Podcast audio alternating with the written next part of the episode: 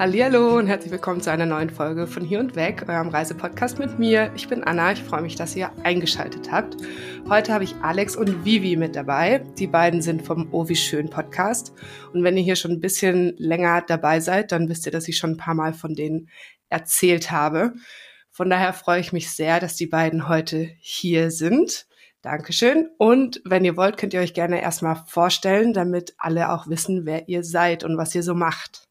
Hello Anna und ja, vielen Dank, dass du uns eingeladen hast. Ja, wir freuen hallo. uns. Wir haben richtig Lust, mit dir ein bisschen äh, zu quatschen über unsere Patagonienreise.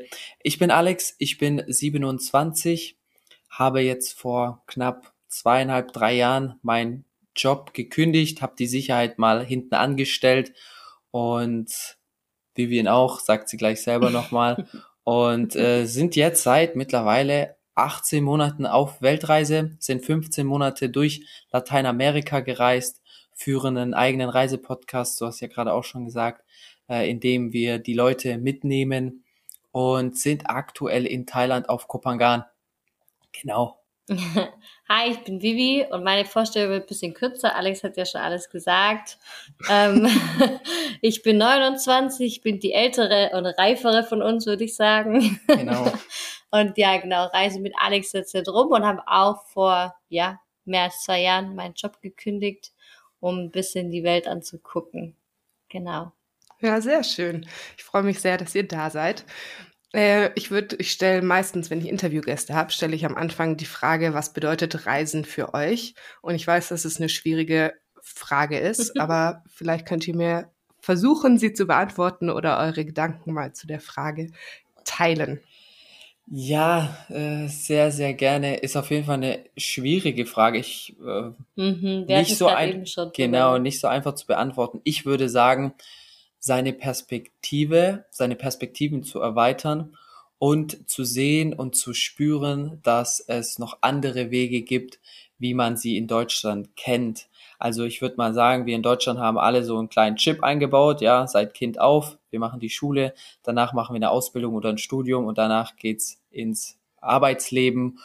Und wir haben immer so das Gefühl oder häufig hat man so das Gefühl, das ist der einzig und wahre Weg. Dahinter gibt's, danach gibt's nicht mehr viel. Und wenn man dann mal auf Reisen ist, dann sieht man einfach, wie viele Menschen anders leben. Und das macht's immer so spannend, würde ich sagen. Und ein bisschen würde ich so, sehe ich es immer wie so ein Kuchen, also wie wenn ich einen Kuchen back.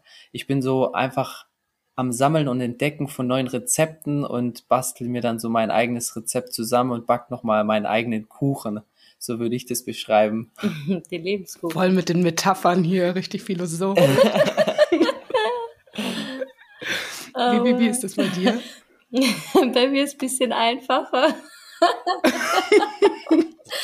Nee, also ich muss schon sagen, Reisen bedeutet für mich auf jeden Fall, mich besser kennenzulernen. Ich weiß, es hört man immer wieder, aber es ist halt einfach Tatsache so, wenn man doch einfach dieses typische Leben, die typischen Routinen hinter sich lässt und dann irgendwie dann nicht mehr so viel von einem da ist, weil in Deutschland beschreibt man sich immer anhand von seinem Job, also und plötzlich ist da nichts mehr da, was du mit dir rumträgst und bist dann nur noch du, die Vivi. Und deswegen finde ich, Reisen ist so was Schönes, um einfach sich nochmal viel, viel besser kennenzulernen. Oder also das bedeutet das für mich. Und ich habe es ja gerade schon angesprochen, ähm, was bedeutet Reisen noch? Und zwar ist es eben auch so Routinen fallen zu lassen und auch zu merken, so ähm, wie wichtig doch auch so manchmal so ein geregeltes Leben auch ist.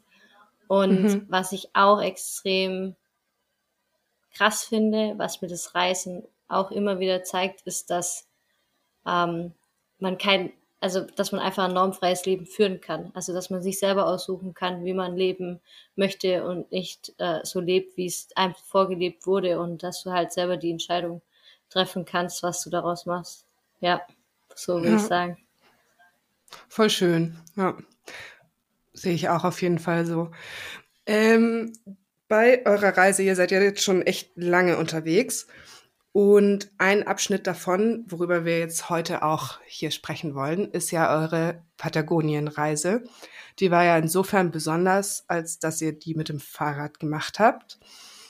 Mm, das war auch die einzige Fahrradstrecke, die ihr gemacht habt, stimmt? Ja. Während den 18 Monaten. Mhm. Ja. Da würde mich dann jetzt erstmal interessieren, wie lange wart ihr da überhaupt unterwegs und von wo nach wo war eure Strecke? Was hat euch dazu bewegt, den Weg zu gehen, plötzlich aufs Fahrrad zu steigen? Genau. Und was hat euch auch vielleicht inspiriert, ähm, das auf euch zu nehmen und mal was Neues nochmal zu wagen, obwohl ja schon die Weltreise an sich irgendwie was Neues und Besonderes war? Ich fange mal an ne, auf, wie sind wir auf die Idee gekommen? Ich glaube, das ist mhm. dann mal, ja, ich gehe mal auf die Idee. Also es war so, dass wir schon zu Hause, bevor wir überhaupt auf die Weltreise sind, überlegt haben, hm, lass doch mal eine Fahrradreise irgendwo einbauen und wo geht es? Und in unserem Kopf war immer Neuseeland so ein bisschen.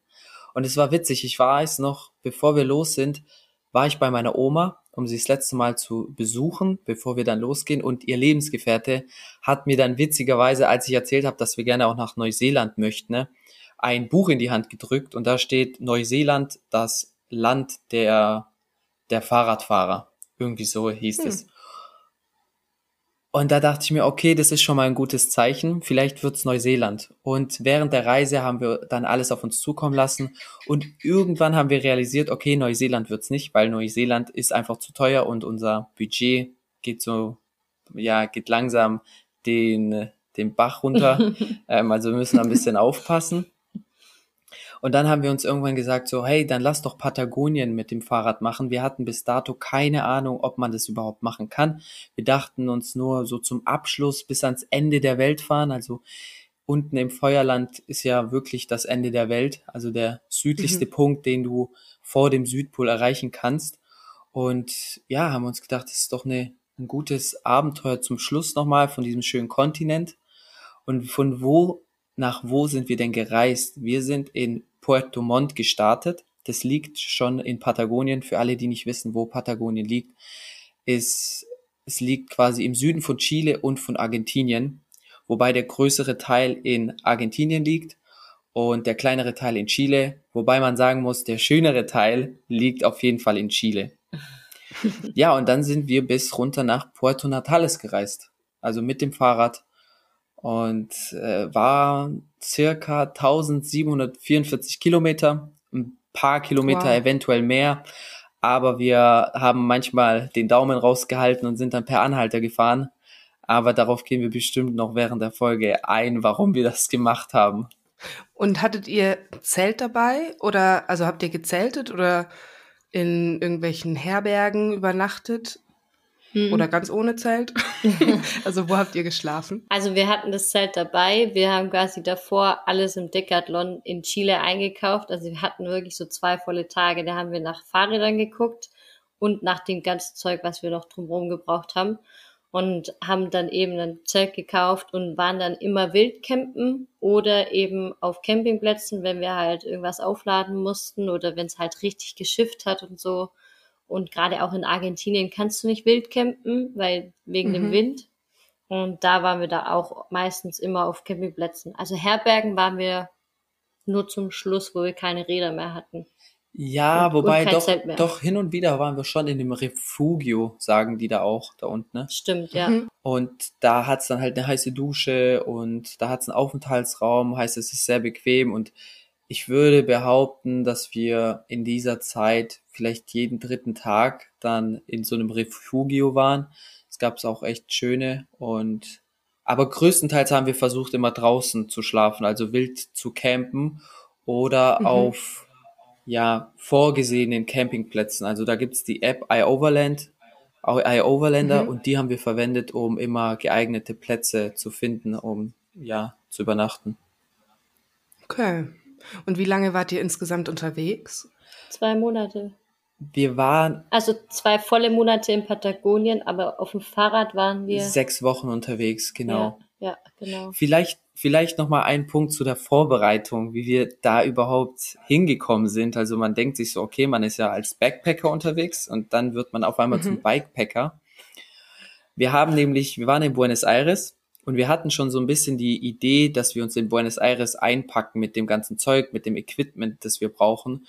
Und wir haben dazu erstmal mit Daniel von äh, Go Surf oder Soft Traveler gesprochen. Das ist der größte Blogger in Südamerika, also deutschsprachig. Und mit dem hatten wir eine Podcast-Folge aufgenommen. Dadurch hatten wir guten Kontakt und haben mit dem erstmal über Patagonien gesprochen, um uns vorzubereiten. Ne? Und er meinte, das ist gar keine gute Idee. Mit dem Fahrrad. genau, er hat gesagt, also er kann sich's gar nicht vorstellen. Der Wind ist da unten so stark und er hat auch nicht so viele Fahrräder, äh, Fahrradfahrer dort unten gesehen. Aber wir dachten, ach komm, der, der übertreibt doch. Ähm, und haben es dann trotzdem, trotzdem dran geblieben. Und dann hatten wir tatsächlich durch Kontakte nochmal einen Bikepacker äh, kennengelernt, also beziehungsweise ich bin ihm einfach mal gefolgt und haben dann mit ihm gesprochen und er war unten in äh, Patagonien lange unterwegs mit dem Fahrrad und er wirklich, der heißt Hermano und der hat uns wirklich alles genannt, was wir brauchen und der hat uns so die erste Angst genommen. Mhm. Weil er meinte so zu uns, ach, wenn ihr ein bisschen sportlich seid, dann könnt ihr das schon schaffen, das passt schon. Und dann dachten wir so, ja, wir nehmen jetzt den Mut zusammen und wir, wir ziehen es durch. Aber er hat uns auch eine Illusion gegeben, beziehungsweise die haben wir uns ja auch selber gegeben von, ach, das wird schon nicht so schwierig sein. So, wir fahren so 30 Kilometer am Tag, wir haben schönen Sonnenschein und ansonsten wird alles ganz easy peasy so. Nicht viele Höhenmeter. Also wir sind wirklich hingegangen und dachten, ja, das ist schon am meisten wahrscheinlich Flachland so. Ja, also wirklich naiv sind wir an die Sache gegangen. Und es hieß halt, ja, im Dezember, Januar, Februar, da ist der Sommer in Patagonien, da ist schönes Wetter, sein. da ist schon warm, das passt alles. Ja, und dann haben wir uns einfach auf den Weg gemacht nach Santiago de Chile und dort haben wir alles eingepackt. Heißt, wir haben in Buenos Aires zwar schon unsere Fahrradtaschen gekauft, haben unseren Backpack dann bei einem, ich würde sagen, Freund gelassen, den wir in Buenos Aires kennengelernt haben und sind dann nur noch mit vier Fahrradtaschen im Flieger, also haben wir uns in den Flieger gesetzt nach Santiago de Chile, sind da rausgekommen und haben gewusst, okay, wir haben jetzt zwei Tage Zeit, um die ganze Reise nochmal, also geplant war sie schon, aber jetzt müssen mhm. wir alles einkaufen, wirklich so schnell wie es geht, damit wir frühzeitig schon nach Puerto Montt reisen können mit dem Bus. Ja, und dann ging's los. Erst, äh, erster Tag haben wir erstmal nach einem Fahrrad geschaut, nach passenden Fahrrädern, sind durch die ganze Stadt und irgendwann haben wir eine Straße gefunden, wo wirklich nur für Fahrräder geeignet, äh, nur für Fahrräder sind. Also ein Shop nach dem anderen. Es war perfekt. Und da haben wir dann unsere Fahrräder gefunden. Die mhm. haben wir dann auch neu gekauft, dadurch, dass es mhm. Second-Hand-Bikes sehr schwer zu bekommen und man weiß dann auch nicht, wie, ob die noch intakt sind und es ist auch so eine Sicherheitsfrage. Und dann mhm. haben wir die Fahrräder gekauft, die äh, Racks gekauft, die Fahrradtaschen, also Gepäckträger, Gepäckträger dann äh, noch für vorne haben wir Fahrradtaschen gekauft, das ganze Equipment, Pumpe, ähm, Tools, um selber zu reparieren. Und am zweiten Tag sind wir dann in den Decathlon gerannt und haben das ganze Equipment fürs Zelten gekauft, nochmal Radlerhosen mhm. eingepackt. Mhm. Und am Ende hatten wir wirklich so eine Rechnung von ich glaube mal 1600 Euro waren's. Ich glaube sowas. In zwei Tagen als Low-Budget-Reisende schluckt. Da, da, ja. Also direkt gesprengt alles. Da, ja, du, du schluckst erstmal wirklich. Du, wirklich. Du schluckst ja. und denkst dir so, okay, nach der Reise fliegen wir nach Deutschland und dann ist Ende Gelände, weil wir einfach kein Geld mehr haben. Und Chile ist ja eh teuer, ne? Oh. Ja. Ja, genau. Und hatten echt Kopfschmerzen, sind dann oh, ins haben dann und dann haben wir auch noch aus, also dann wurde uns noch ein dritter Schlafsack abgerechnet für 80 Euro nochmal dazu. Genau. Was? Ja, die hat, das war nämlich ein Systemfehler und wir haben es aber danach wieder zurückgekriegt, weil wir sind nochmal zurückgegangen dann nach der Fahrradreise, mhm. also zwei Monate später. Oh krass. Haben es aber dann wieder gekriegt. Aber in dem Moment haben wir auch gedacht, oh nee, haben wir jetzt 80 Euro umsonst nochmal bezahlt. Und 80 Euro für Low-Budget-Reisende ist schon sehr viel. Aber ja. nichtsdestotrotz, wir haben uns zwei Tage danach, ähm, nachdem wir alles organisiert haben, haben wir uns in den Bus gesetzt mit unseren Fahrrädern und sind nach Puerto Montt runtergefahren, wo wir letztendlich gestartet sind. Ja, ja. genau. Okay. Und ihr habt jetzt schon ein bisschen gesagt, vor allem wie wie du, was ihr euch vorgestellt habt. Irgendwie ist es Sommer, es scheint die Sonne, es ist flach, aber es klingt ja jetzt so, als wäre das letztendlich nicht so gewesen, stimmt's? Ja, also es war nicht die einzige Vorstellung. Wir dachten auch so, ja, wir sind so bestimmt auch die einzigen Fahrradfahrer und äh, ja, werden wahrscheinlich so leckeres Essen haben, vielleicht noch schöne Lagerfeuer und so machen, als wie man es halt sich so vorstellt. Ne? Man stellt sich in dem ja. Traum immer alles total toll vor. ja, mhm. Realität kam dann direkt am ersten Tag. Der erste Tag äh, hat es einfach den ganzen Tag durchgepisst und wir haben direkt mhm. gemerkt, wir sind nicht dafür ausgerüstet für irgendwelches Regenwetter. Dann ähm, kam der zweite Tag, Sonnenschein, war Gott sei Dank gut, weil alles von uns war einfach pitchnass. Aber wir ähm, mussten dann die erste Hürde nehmen und dann kamen halt die ersten Höhenmeter und da haben wir schnell gemerkt, scheiße, es ist halt nicht nur gerade, sondern es geht halt echt auf und ab und sowas halt durchgehend. Also die ganze Carretera Austral ist einfach nur hoch, runter, hoch, runter. Hm. Und dann freust du dich auf Argentinien, weil da heißt, ah ja, ist alles gerade, aber da ist der Wind. Und das, das heißt, ist nicht einfach nur deutscher Wind. Nee, also. das ist halt so ein Wind, der, also du fährst, entweder fährst du mit dem Wind und du fährst halt 90 kmh oder 30 Kilometer, nee, 90 Kilometer in drei Stunden oder du fährst gegen den Wind und fährst halt einfach mal 7 kmh pro Stunde. Also so. Du kommst halt gar nicht voran. Ja, vielleicht so zwei Kilometer in einer Stunde. Du bist schneller, Stunde. wenn du dein Fahrrad eigentlich schiebst. Ja. So. Also. Also der Wind in Patagonien auf der argentinischen Seite ist da so stark, dadurch, dass es keine Berge gibt und es ist größtenteils mhm. nur Pampa. Ja. Heißt, es macht auch keinen Spaß, irgendwie sich links und rechts umzuschauen, weil das einfach nichts. nichts. okay. Und wenn dann mal Bäume stehen, dann muss man sich vorstellen, die Bäume. 45 Grad Winkel. Ja, die, die wachsen schräg, weil der Wind so stark da unten ist. ja. Krass. Also du kannst wirklich auch nicht, du kannst da nicht stehen. Also du kannst keine Mittagspause machen, einfach, du kannst nicht einfach dein Fahrrad abstellen und dann Mittagspause machen und essen. Das geht einfach nicht. Und genauso ist es auch, du kannst dein Zelt nicht aufschlagen. Du musst halt gucken, dass du von einem Ort zum anderen kommst, weil genau dort gibt's dann eine Unterkunft, also eben diese Refugios, wo du dann mhm. schlafen kannst. Und wo? dafür gibt's halt diese App, die iOverlander, weil da halt schon echt viele Bikepacker immer unterwegs waren und da siehst du dann halt immer, wo du hingehen kannst. Und das ist zum Beispiel ja eine Sache, wo wir halt in unserer Realität und unserer Vorstellung richtig getrügt wurden. Ähm, mhm. also wir haben den Wind komplett unterschätzt und was man auch sagen muss in Argentinien, hat es keine richtigen Refugios, so wie sie zum Beispiel auf der chilenischen Seite sind, sondern mhm. du schläfst ähm, in verlassenen Häusern. Also die werden dann ein, angegeben bei der App, aber du schläfst auch zum Beispiel bei verlassenen Polizeistationen oder, oh, oder wirklich an einer Raststätte, wo ja, wo du mit den Leuten dann sprichst, aber das steht wirklich dann in der App, dass da jemand ist und da könnt ihr fragen und der lässt dich dann in der Garage schlafen. Und wenn du dann da draußen in der Garage schläfst, dann peitscht der Wind gegen diese Blechdächer mhm. und ist so mhm. laut, dass du eigentlich gar nicht richtig schlafen kannst. Und ja, sowas mhm. ist etwas, das kannst du im ja davor einfach nicht wissen. Also deine Real die Realität ist komplett anders wie die Vorstellung. Ja. Aber wir hatten mhm. da auch andere. Also man muss dazu sagen, bei der Carretera Austral war es zum Beispiel so, dass wir auch abends an einem Lagerfeuersitz saßen oder wir saßen an einem See und es war einfach wunderschön und haben einfach den Sonnenuntergang zugeguckt. Also deswegen sind wir auch voll Fan von der chilenischen Seite und nicht der argentinischen Seite. ja. So, ich kann mir vorstellen, wenn man es jetzt mit einem Bus bereist oder mit einem Van, ist es nochmal ganz anders weil du ja, ja, die Fahrt, sag mal mal, nicht so mitkriegst wie als Radfahrer. Ähm, mhm. Aber ja, und es war auch so ein Punkt, zum Beispiel haben wir auch, wir hatten halt keine Ahnung davon. Wir sind beide gerne Radfahrer, aber wir haben keine Ahnung, wie man ein Rad repariert. Ich habe mhm. einmal in meinem Leben ein Rad gewechselt, aber so ansonsten habe ich halt keinen Plan.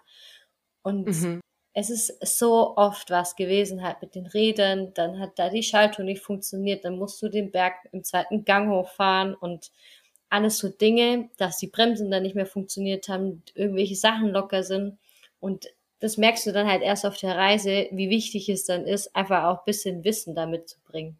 Wir hatten mhm. immer Gott sei Dank Leute, die so per Zufall dran vorbeigefahren sind und uns dann geholfen ja. haben, aber ja, es war schon auch so ein harter Realitätscheck. Ich würde aber nicht sagen, dass man das nur machen kann oder sollte, wenn man sich mit seinem Fahrrad auskennt. Nee, ich, ich finde, nee. das ist wie im Leben auch, das kommt währenddessen und Learning mhm. by Doing. Also wenn da ein Problem aufkommt, dann beschäftigst du, beschäftigst du dich damit einfach.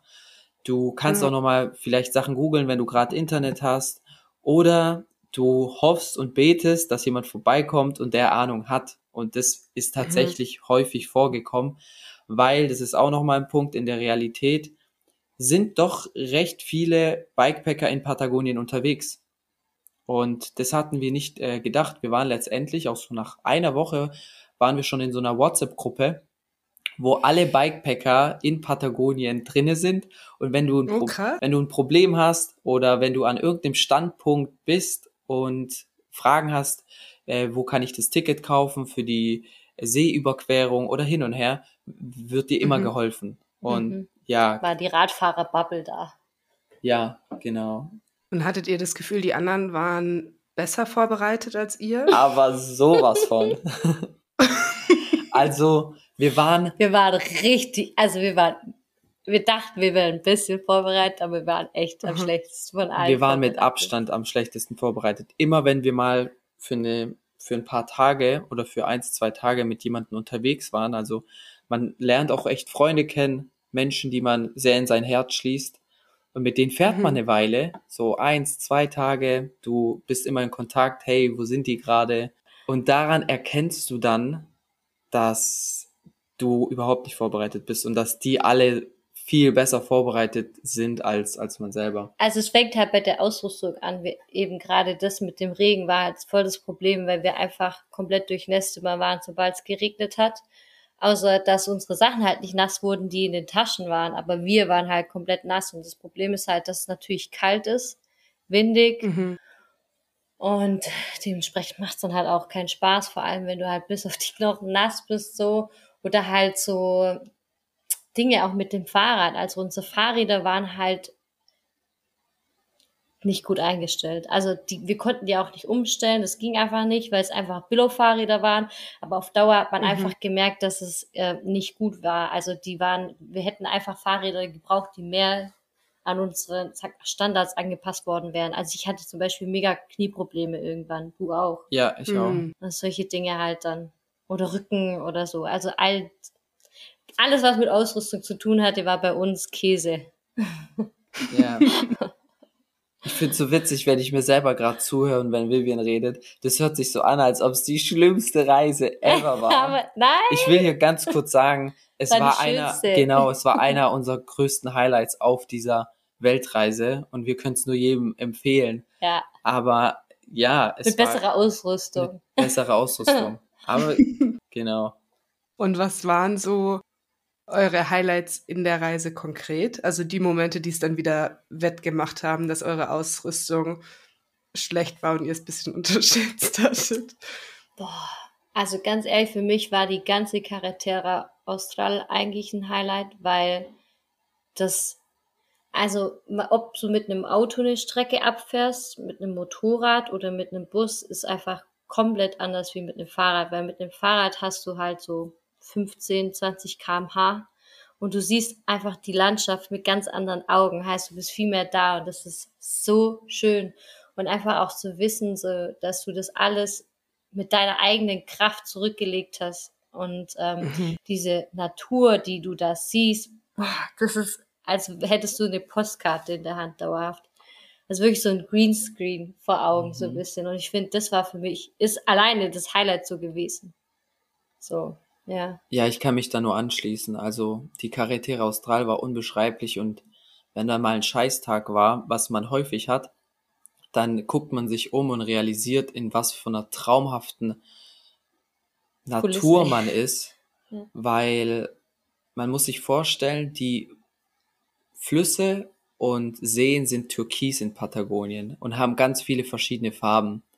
Und das habe ich so noch nie erlebt. Und dann fährst du durch die Nationalparks und siehst links und rechts immer wieder Gletscher und da ist dann ein Wasserfall und du denkst dir so, meine Güte, unser Land, unsere Erde und Patagonien ist voller Wasser, also wirklich so viel Wasser, so viel Flüsse und überall kannst du deine Trinkflasche reinhalten und klares, sauberes Gletscherwasser trinken, ja? wie man es mhm. immer nur aus der Werbung gehört hat. Und, und du bist halt wirklich hautnah an der Natur. Du siehst, ähm, ja, einfach, die wird klar, dieses Grün, dieses Türkis und das ist einfach das Schönste. Und ich habe ein spezielles Highlight, das war nämlich der Abschnitt nach der Carretera Austral. Da haben wir die Seite gewechselt von der chilenischen auf die aus ähm, argentinische Seite. Und da geht's über den Villa O'Higgins See und das ist wirklich so eine Green Border. Also Green Border heißt mhm. ja eigentlich, da ist niemand, aber da saß dann einer in, sein, in seinem kleinen Haus und hat halt kontrolliert, wer hier die Grenze überquert. und der Weg ist äh, gar nicht fahrbar mit dem, mit dem Fahrrad, sondern es muss, man muss sein Fahrrad so circa, ich glaube, sieben Kilometer schieben. Mhm. Und sieben Kilometer oh. können sehr lange werden, wenn das wirklich nur so ein kleiner Pfad ist und überall liegen kaputte Bäume und ähm, Matsch und kleinere Flü Flüsse, genau. Und da schiebst du dein Fahrrad nur durch. Und dir wird bewusst, wie weit du weg von der Zivilisation bist und das ist ein unheimlich schönes Gefühl. Also es war mit Abstand eins der schönsten Abschnitte. Der Wald war sowieso irgendwie zauberhaft mystisch. und mystisch.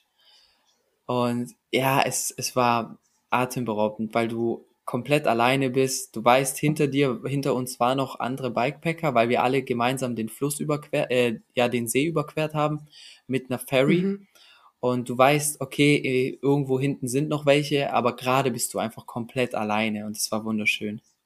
Ja, voll. Das klingt auch voll schön und auch so einmalig. Wie oft macht man sowas? Nie. Genau. Ja, und ein, eins will ich noch hinzufügen. Am Ende sind wir an dem See angekommen. Äh, Lago del Desierto war das. Und da war halt die Grenze und wir mussten am nächsten Tag konnten wir erst die Fähre über den See nehmen, weil links und rechts kann man nicht entlang mit dem Fahrrad. Das geht nicht. Und im Vordergrund haben wir den Fitzroy gesehen. Und der Fitzroy ist in Patagonien sehr bekannt. Und du zeltest wirklich am See, direkt am See. Du schaust auf den Berg. Machst da so deine, deine einfachen Nudeln mit Tomatensoße, mit bisschen Sojahack und schaust mhm. auf diesen wunderschönen Berg und weißt, okay, morgen fährst du weiter zum Fitzroy. Es ist wirklich einmalig. Es ist wirklich wunderschön, ja. Cool, mhm. richtig cool. Und ihr wart zu dem Zeitpunkt ja schon längere Zeit zusammen unterwegs. Habt ihr aber, das ist ja schon nochmal so eine extreme Situation, da durch Patagonien zu radeln. Gibt es irgendwelche Seiten, die ihr an euch selber oder an eurem Partner nochmal neu entdeckt habt während der Reise, wo ihr euch dann gefragt habt, mit wem bin ich hier eigentlich unterwegs? Ich glaube, ich glaube, die Frage musst du Alex stellen, ob er neue Seiten an mir entdeckt hat. ich, ja, ja, es war. Willst du erst antworten oder ich? Naja, also ich habe auf jeden Fall gemerkt, dass ich im Vergleich zu Alex eine, also meine Grenze fängt früher an als Alex seine und meine Geduld auf gewisse Dinge ist auch früher. Also ich war immer die, die schneller geheult hat. Ich war immer die, die schneller aufgeben wollte. Und ich mhm. bin dann auch immer so richtig zickig geworden, so. Und man muss sich halt doch irgendwie dann, ja, wieder so zusammenraufen als Paar. Aber was ich auch extrem, extrem schön fand und wo wir auch immer wieder voll dankbar dafür waren, ist, es war ja immer so ein kleiner Traum von uns. Und wenn man so einen gemeinsamen Traum hat, den dann quasi gemeinsam dann auch erlebt und den dann auch sagen wir mal, zu Ende bringt, schweißt es irgendwie einen mhm. doch nochmal auf eine ganz andere Art zusammen, so. Und man denkt dann einfach, ja, willst bestimmt auch sagen, Alex, äh, man denkt halt viel mehr in einem Team, also man wird einfach ein Team, weil, ja, das sind so kleine Sachen wie Zelt zusammenbauen oder dann, wenn man irgendwelche irgendeinen Berg an dem Tag zusammen geschafft hat, so. Und man hat sich nicht angezickt, hat man sich halt irgendwie so über diese Dinge gefreut. Und mhm. ja, plötzlich bist du halt, ähm, gehst du von 24-7 miteinander reisen auf größerem Raum zu einem kleinen Zelt auf vier Quadratmeter und ja, es macht halt doch noch was anderes. Vor allem auch mit der Privatsphäre, weil die halt dann plötzlich auch nicht mehr so da ist, so. Du bist oh, halt ja. in der Natur aufs Klo, so. Ja. Und manchmal ja dir reicht's halt nur, wenn der Partner sich umdreht, wenn du gerade hinterm Busch Kacker machst. Ja. So. Vielleicht da mal offen und ehrlich und transparent zu sein, äh, können wir jetzt glücklicherweise auch äh, witzigerweise erzählen, aber wenn du als Paar in so einem Zelt die ganze Zeit lebst für sechs Wochen und du reist rum und du siehst den anderen Partner ja auf Toilette gehen und hier und da, du hast keine Privatsphäre mehr, passiert was mit der Sexualität, also mit der Attraktivität. Und wir hatten dann schon mal so eine Krise, wo wir dachten so, hä, äh, finden wir uns nicht mehr attraktiv, haben wir keine Lust mehr auf Sex. Und das ist etwas, da machst du dir wirklich Gedanken. Ne?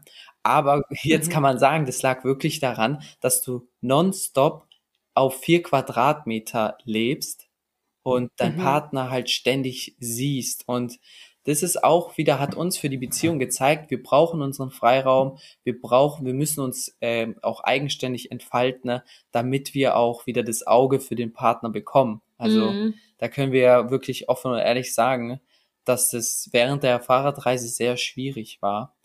Und was ich auch noch sagen möchte mit dem Team, also wir sind da echt an Grenzen gestoßen, weil wir häufig gesagt, wir haben uns häufig dann eingezickt und haben dann manchmal gesagt, hey, was machen wir hier eigentlich? Wir machen das hier doch gemeinsam. Wir wollen das gemeinsam erleben. Wir hatten Bock drauf. Wir haben immer noch Bock drauf. Warum streiten wir hier gerade, dass irgendwas gerade nicht nach Plan läuft? Und mhm. Vivian ist so eine Person, wenn der Motivations-Alex anfängt mit irgendwelchen billigen Motivationssprüchen und sagen will, komm, wir schaffen das und nur noch den Berg und hey, positive Gedanken, dann ist, oh dann, dann, dann Ich ist, glaube, dann, jede Frau fühlt es. Ja. Das ist ja. einfach in dem Moment, da kannst du einfach mal dein. Ja. Und, und Vivian hat, zieht dann immer sehr schnell gerne ihre Wand hoch und blockiert und da bin ich dann auch manchmal echt durchgedreht, weil ich dachte so, hey, ich will dir doch hier nichts Böses. Ich will doch wir, nur helfen. Wir sind ein Team und wir schaffen das. Und ja, das war auf jeden Fall etwas, da sind wir an unsere Grenzen gekommen in der Beziehung. Im Nachhinein hat es uns natürlich weiterhin zusammengeschweißt. Habt ihr dann danach erstmal Abstand voneinander gebraucht, dass ihr gesagt habt, so, ich chill jetzt erstmal drei Tage alleine, ich brauche dich jetzt nicht mehr sehen? Ich glaube. Wir hatten gar keinen. Wir hatten gar keine Zeit dafür, ja, weil mhm. irgendwie ging es dann so schnell los, äh, weiter. Der Übergang war flüssig, aber irgendwie auch so schnell wieder abgehakt, dass es wieder gleich weiterging. Wir hatten, genau, mhm. jetzt fällt es mir ein, wir sind danach nach Argentinien, nach Mendoza und da haben wir zwei äh, Freunde, auch ein Pärchen, wieder getroffen, mit denen wir uns schon sehr gut in Peru verstanden haben. Also wir haben die in Peru kennengelernt und da hatten wir dann, ich war halt mit ihm viel und Vivian mit, mit Stimmt, ihr. Ja. Und da hatten wir dann so eine, mhm. ähm, ja, eine Trennung. Ausgleich. Und wir, ich hatte wieder Männergespräche und Vivian hatte wieder Frauengespräche. Und da hatten wir dann den Abstand. Ja, stimmt, wenn ich so drüber nachdenke. Das war auf jeden Fall eine wertvolle Zeit. Meint es, haben sich schon viele Paare da auf der Fahrradreise getrennt? Oder was meint ihr, muss man mitbringen, damit man es gemeinsam übersteht, weil auch so in euren Instagram Stories ist er schon auch teilweise echt hart aus, so dass man so dachte, oh je, es sieht überhaupt gar nicht spaßig aus. Aber Ein Glück, dass ich im Bett liegen kann. oh, das habe ich mir auch oft gedacht. Das habe ich mir auch, warum tue ich mir das eigentlich an? Warum mache ich den ganzen Scheiß eigentlich? Und dann denke ich mir, da habe ich mir aber auch wieder gedacht, hey, ich will meine Grenzen kennenlernen. Ich will gucken, wie weit muss, wie, was muss ich tun, damit ich sagen kann, das ist meine Grenze und weiter kann ich nicht gehen. Weil genau da ist ja Wachstum, ne? So ist es ja. Mhm. Und genauso ist es ja auch bei einer Beziehung. Also ich glaube, manchmal muss man an eine Grenze gehen, um zu gucken, wie weit kann man gehen, auch in der Beziehung, auch gegeneinander, um zu sehen, hey, ah, okay, bis dato nicht weiter. Und mhm. ich glaube, auch wenn wir uns fast jeden Tag immer angezickt haben oder so, war es trotzdem einfach gut, für uns. Also, mhm. ich weiß nicht. Ich, glaub, ich weiß, was muss man mitbringen? Ich glaube einfach Verständnis. Verständnis, ich würde selber sagen, oder das haben auch mal Freunde zu uns gesagt, wir sind sehr reflektiert. Bedeutet, wir können auch Kritik annehmen und wir können auch drüber nachdenken, ob ob ich jetzt was falsch gemacht habe oder ob sie was falsch gemacht haben. Ja. Und wir sind sehr gut darin, dass wir auf den anderen zugehen können und uns entschuldigen können. Ich glaube, das ist auch häufig nicht so selbstverständlich. Ich würde sagen, das Problem kommt eher bei Männern auf, dass Männer, dass es Männern schwerfällt, sich zu entschuldigen. Ähm, aber das ist jetzt nur eine, eine Hypothese. Beides. Und ich, ich glaube, da fängt's an. Also mit selber reflektieren und sagen, okay, was ist hier gerade schiefgelaufen und was habe ich äh, an der Situation vielleicht falsch gemacht. Mhm.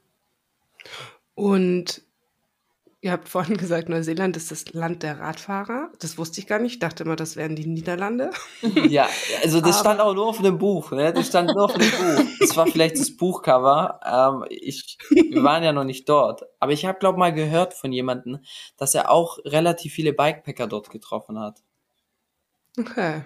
Würdet ihr nochmal eine Radreise demnächst gemeinsam gern machen, egal ob in Neuseeland oder anderswo? Und werdet ihr denkt ihr so im Nachgang, es wäre vielleicht besser gewesen, das nicht in Patagonien zu machen, wegen dem Wind, sondern eher und wegen der Kälte und dem Regen, sondern vielleicht irgendwo mit bisschen besseren externen Konditionen. Mhm. Darf ich anfangen? Klar. Also ich will auf jeden Fall wieder eine Fahrradreise machen, also Bikepacking. Äh, tatsächlich will ich es aber alleine machen. Ähm, und mhm. zwar halt in Deutschland oder Europa, wo ich mich auf jeden Fall auch äh, in der Nacht sicher fühle, weil so ganz ohne Zivilisation habe ich noch ein bisschen Schisse, in einem, in, alleine zu campen, muss ich ehrlich sagen.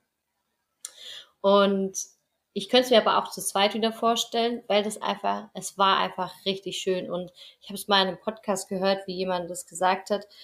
Am meisten bleiben immer die Sachen in Erinnerung, die zu dem Zeitpunkt, wo du sie hattest, eigentlich am schlimmsten waren.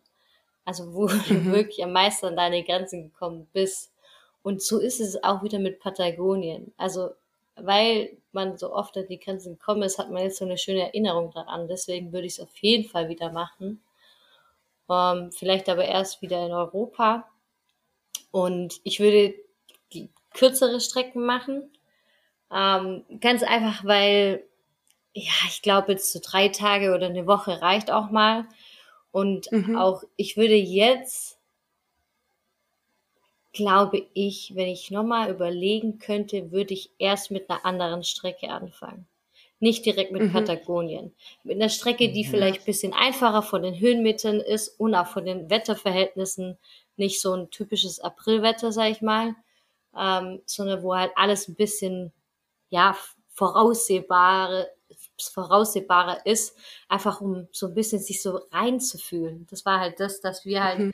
wir waren halt solche, sagen wir, Fahrradjungfrauen und sind da dann los und sind da direkt irgendwie, ja, in so eine, in so eine krasse Strecke rein. Und deswegen würde ich auf jeden Fall nächstes Mal ein bisschen kleiner anfangen, ja. Ja, einer hat uns auf dem Weg gesagt, so, was, das ist eure erste Fahrradreise und dann gleich in Patagonien? Und wir dachten so, okay, vielleicht war es nicht die beste Idee. Aber generell war es trotzdem geil. Ich würde tatsächlich, wenn ich eine Fahrradreise nochmal mache, ich würde nicht mehr als 1000 Kilometer machen. Also wir haben ja fast 2000 Kilometer gemacht.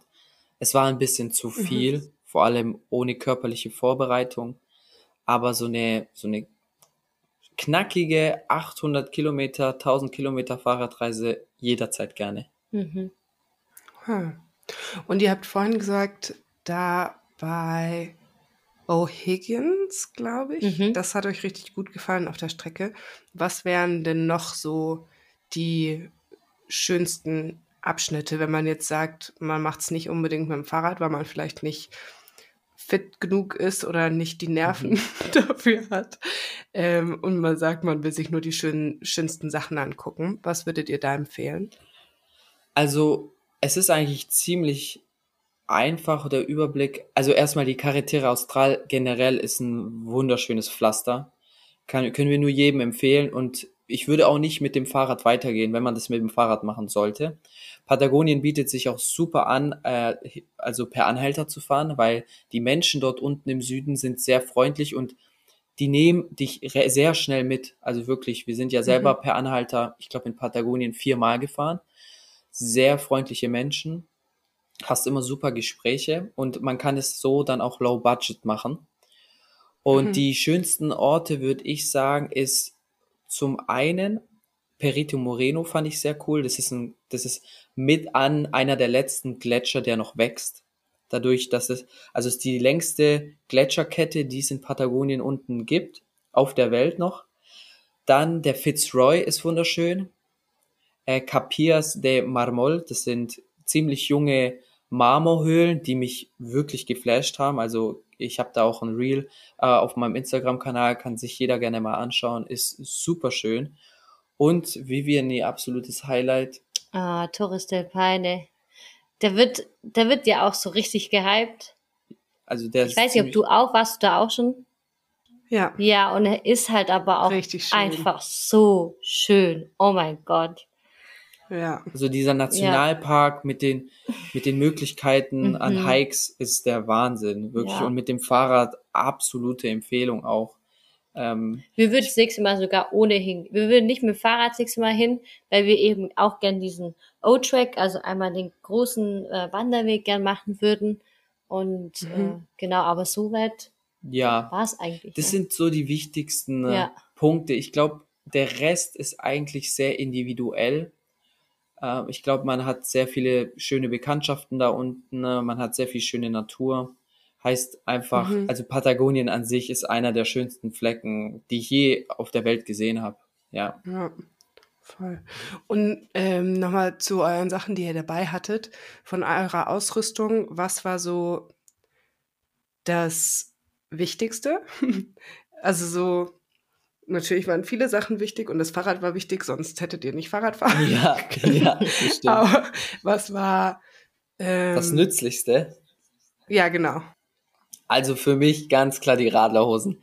Ich muss ehrlich sagen, ich habe Menschen mit Radlerhosen immer ausgelacht, weil ich ja so an Tue sich. Tue ich immer noch? Ja.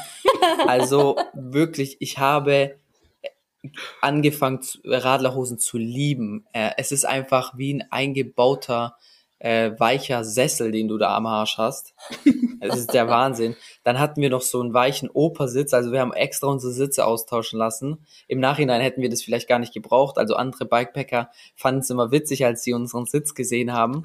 Es ist wirklich so ein äh, Sitz, den du von deinem Vater kennst, so so ein breiter, dicker, ja. gemütlicher. Und das war mein absolutes ähm, das Nützlichste für mich, weil die Fahrradfahrt mhm. äh, war dadurch einfach extrem gemütlich und ich habe mir nie Sorgen gemacht, am nächsten Tag aufzustehen und mich wieder aufs Fahrrad zu setzen, weil ich wusste, es wird sowieso hm. gemütlich. Das, das ist eine Lobpreisung auf Fahrradhosen. Ja, wow. ich könnte wirklich Werbung für Radlerhosen jetzt machen. Also ich bin richtig ja. begeistert. Vielleicht ziehe ich sie auch so mal an und habe sie einfach an und weiß, es wird immer gemütlich, wenn ich mich hinsetze. Vivi, was fandest du das, das Nützlichste? Äh, ich habe drei Sachen.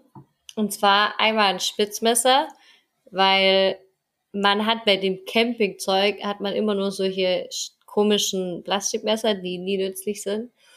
Und dann sind es noch Feuchttücher. Ich schwöre einfach darauf, auch wenn Alex gesagt hat, ich bin Umweltsünder damit aber es ist einfach so, du hast nicht immer, das, du hast zwar oft einen Fluss, wo du dich reinigen kannst, aber erstens will ich die Seife da nicht reinmachen, heißt es, ich hatte immer das Problem, dass ich dann mich nicht richtig waschen konnte und die Feuchttücher waren eigentlich immer, die waren so gut, weil immer nach der, du konntest ja nicht duschen oder sowas, heißt du hattest immer Feuchttücher, um dich frisch zu machen. Und mein drittes ist ein Regenponcho. Hm. Weil es sich immer geschützt hat, vor allem. Ja, besser wäre noch. Das habe ich übrigens geschenkt gekriegt von einem, den wir nämlich dann irgendwann getroffen haben, der dann gesagt hat, wie, du hast keine richtige Regenjacke? Und dann hat er uns das Regenponcho geschenkt. Man muss hierzu sagen, ne, wir haben nicht nur den Regenponcho geschenkt bekommen, oh, sondern es auch ein paar andere Dinge. Also wirklich, manche Bikepacker hatten Mitleid mit uns und haben uns dann noch was gegeben, was uns helfen könnte und meinten so, nee, nee, das passt schon. Ja. Äh, wir sind da besser aus, ausgerüstet. Ja, also War richtig lieb. dir wird immer irgendwie geholfen. Also mit Leo hatten wir sowieso fünf Tage zusammen und es war Wahnsinn, wie, wie viel der uns da mitgegeben hat zum Ende hin. Ja. Ja, cool. Wir sind schon fast am Ende der Zeit. Habt ihr noch irgend, irgendeinen kurzen Schwenk aus eurer Reise, den ihr noch mit uns teilen möchtet, den ihr noch erzählen möchtet? Ich würde tatsächlich was erzählen, was mir ganz besonders im Kopf geblieben ist. Nämlich waren wir da in Argentinien, also schon eher gegen Ende unserer Fahrradreise. Und die Lust ist auch ein bisschen geschwindet. Dadurch, dass wir mhm. einfach sehr erschöpft waren, sehr müde waren und der Wind unheimlich stark war. Also es hat gar keinen Spaß gemacht. Für Tage lang hat es wirklich keinen Spaß gemacht. Und wir sind bei Javier untergekommen an so einer kleinen Raststätte. Und er war selber mal lange Bikepacker und hat uns einen kostenlosen Schlafplatz gegeben und gibt er wirklich jedem, der vorbeikommt, weil er einfach weiß, wie anstrengend es in Patagonien ist. Und wir haben uns dann morgens um 5 Uhr auf den Weg gemacht und der Wind war noch in Ordnung, war nicht so stark. Und irgendwann gegen, deswegen sind wir so früh gestartet, weil morgens oder nachts ist der Wind nicht so stark in Patagonien. Und dann gegen 8 Uhr, 9 Uhr ist der Wind gekommen und ist immer stärker geworden. Und wir dachten so, oh nein, nicht schon wieder. Wir wollen nicht mehr. Wir haben uns schon hinter so ein, so ein altes Haus verschanzt, wo wir ein bisschen gefespert haben, gegessen haben und meinten, hey, wir wollen nicht mehr. Wir tun jetzt per Anhalter fahren, den Rest, wir können nicht mehr und wir haben keine Lust mehr. Und man muss sich vorstellen, man ist in, äh, in der Pampa extrem mit seinen eigenen Gedanken beschäftigt. Also dein Kopf hört ja nicht auf zu denken. Also deine innere Stimme, die kommt die ganze Zeit mit Sachen. Und du hast, wenn du einen leer, leeren Blickfeld hast am Horizont, dann hast du ganz blöde Gedanken und die nerven dich irgendwann. Und irgendwann haben wir dann eins für uns erkannt. Wir haben dann einen Podcast reingemacht.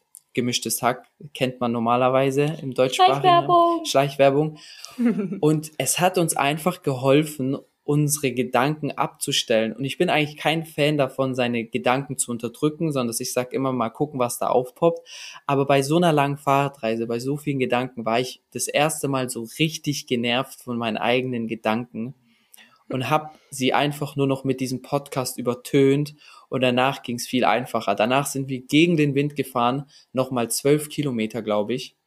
Und wir haben es einfach gerockt. Wir haben es einfach gemacht und haben dabei sogar noch gelacht, weil Tommy und Felix so viel Scheiße gelabert haben und ich einfach so dankbar dafür war. Und das ist so, was ich noch gerne sagen wollte. Manchmal muss man seine Gedanken einfach übertönen und irgendwas reinmachen, damit sie dich nicht nerven.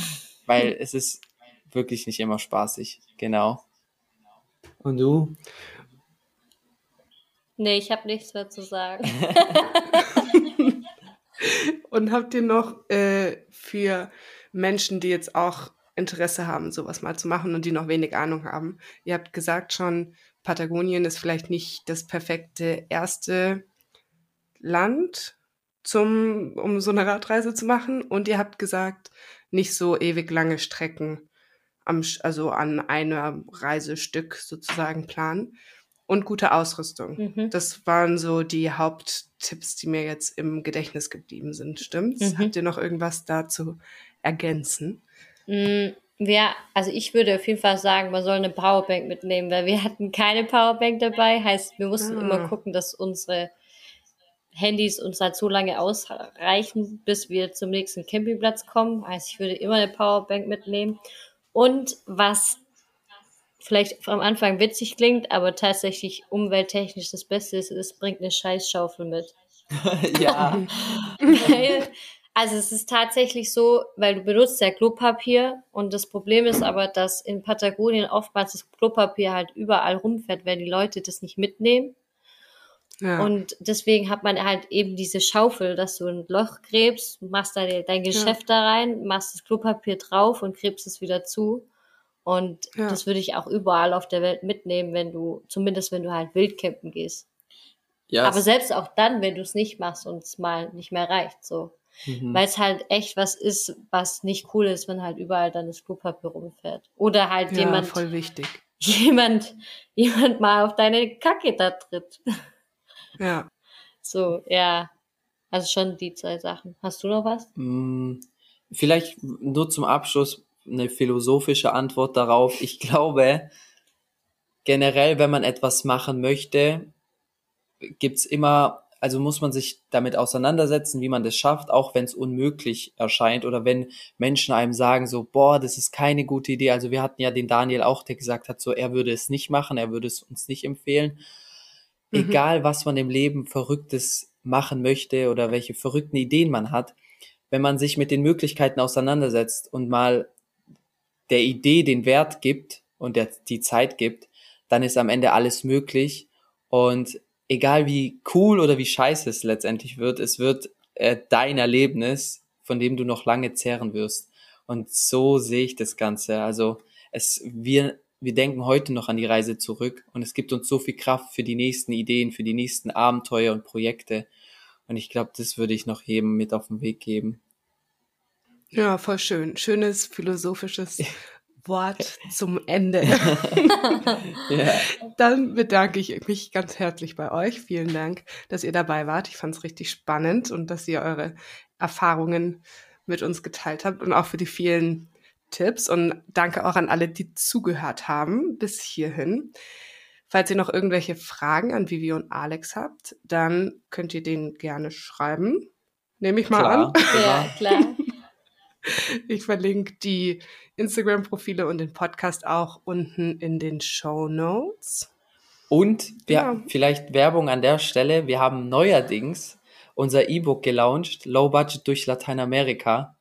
Wenn jemand Interesse hat und paar gute Tipps braucht durch Lateinamerika und wie man sich am besten vorbereitet, dann checkt auf jeden Fall noch unsere neu gelaunchte äh, Webseite aus. Die heißt reiseriegel.de. Da könnt ihr auch gerne mal nachschauen. Und ja, das wollte ich noch zum Ende. Sind da auch konkrete Aspekte zur Radreise drin? Also zum zur Rad Fahrradfahren in Patagonien? Nee, tatsächlich zum. Noch nicht. Es ist eher dieses per Anhalterfahren zum Beispiel, dass man sich das auch mal traut und wie und wo man sich da am besten informiert. Solche Punkte. Mhm. Aber es ist eher allgemein gefasst über, über Lateinamerika, dadurch, dass wir halt 15 Monate dort unterwegs waren. Und vielleicht kommt ja dann noch ein neues E-Book zur Radreise. Vielleicht. genau. okay, sehr schön. Dann nimmt, nimmt diese äh, Buchempfehlung mit und bis in zwei Wochen wieder. Tschüss. Danke Ciao, dir. vielen Ciao. Dank. ah, ich muss auf Stoppen. Du musst Stopp genau. drücken, oder? Ja. Soll ich machen? Ja.